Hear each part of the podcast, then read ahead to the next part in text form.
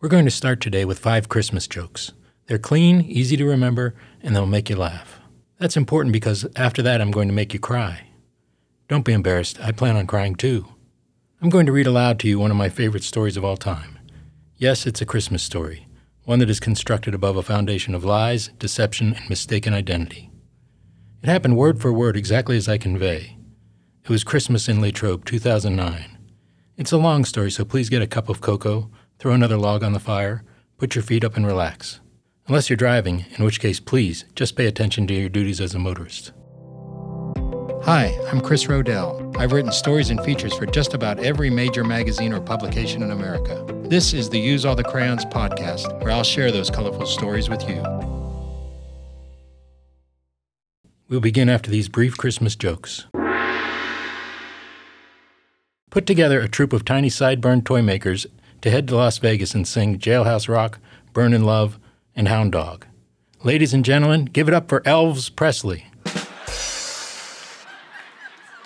What does it mean when you hear hoot, hoot coming from a nearby tree this time of year? I'll be home for Christmas.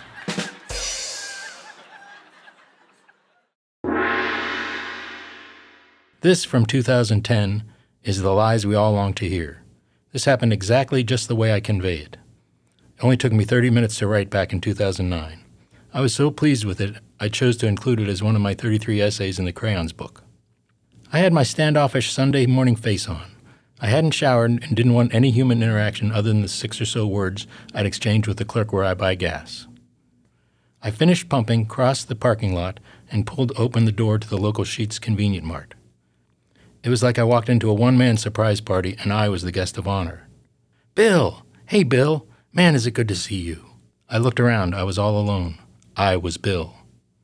Now, careful readers of this blog know that I am not Bill and have never pretended to be Bill. But the elderly stranger who thought I was Bill was thrilled to see someone he was convinced was Bill. The gentleman was probably in his late 60s. He had a very kind face that was enlivened by seeing what he thought was an old friend. He had his fist salute extended and was waiting for me to bump knuckles. I realized I was in a common social predicament. He'd confused me with a good friend. He looked coherent, but who knows? Maybe he was one of our numerous village idiots in Latrobe. I'm friends with most of them, but they're accumulating like snow these days, and it's difficult to keep track of them all. What was I to do? I raised my fist, gave him my warmest buddy buddy greeting, and said, Hey, how the hell you been? You look great. And he did. He looked like I look when I'm driving down the road and hear John Fogerty and Creedence singing, do, do, do, looking out my back door. He was delighted. My still slumbering mind was racing through dozens of calculations. What was the risk here? Should I let him down gently or play along? What if the real Bill walked in? You can converse with a stranger for about 90 seconds of generic conversation involving some form of the question, How are you? Then the gentleman upped the ante. He wanted to know how Bonnie was doing. We'd reached a turning point.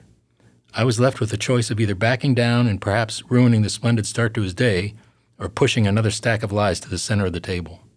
She's great, I said. Just finished all her Christmas shopping. Her mom slipped on the snow last week, but she'll be all right. He was sorry to hear that.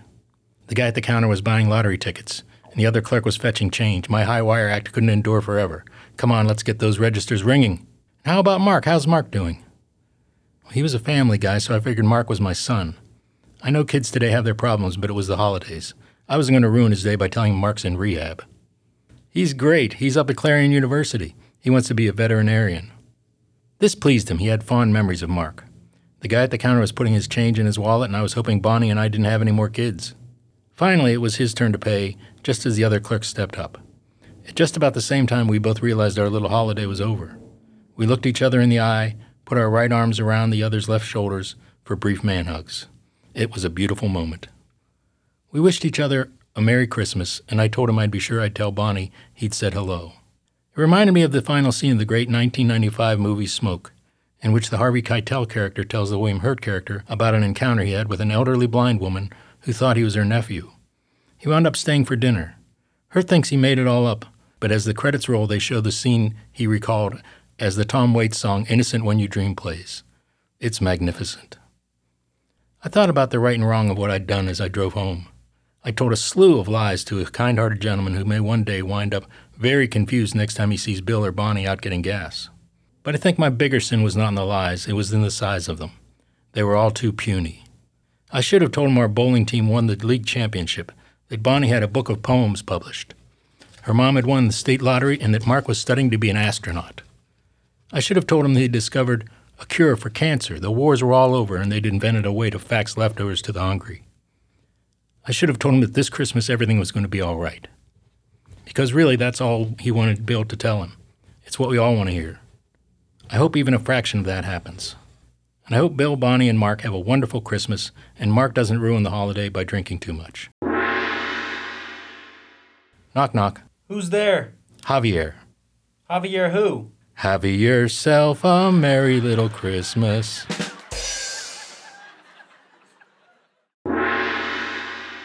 In U2's 1988 album Rattle and Hum, singer Bono introduces Helter Skelter by saying, This is a song Charles Manson stole from the Beatles. We're stealing it back. Well, in 1843, Charles Dickens stole the word humbug from proper usage. I'm stealing it back. Contrary to seasonal custom, humbug has nothing to do with a disdain for Christmas. True American humbug reigns all year long. Let's start with the American Heritage Dictionary, which defines humbug as a hoax, fake, an impostor or charlatan, nonsense, rubbish.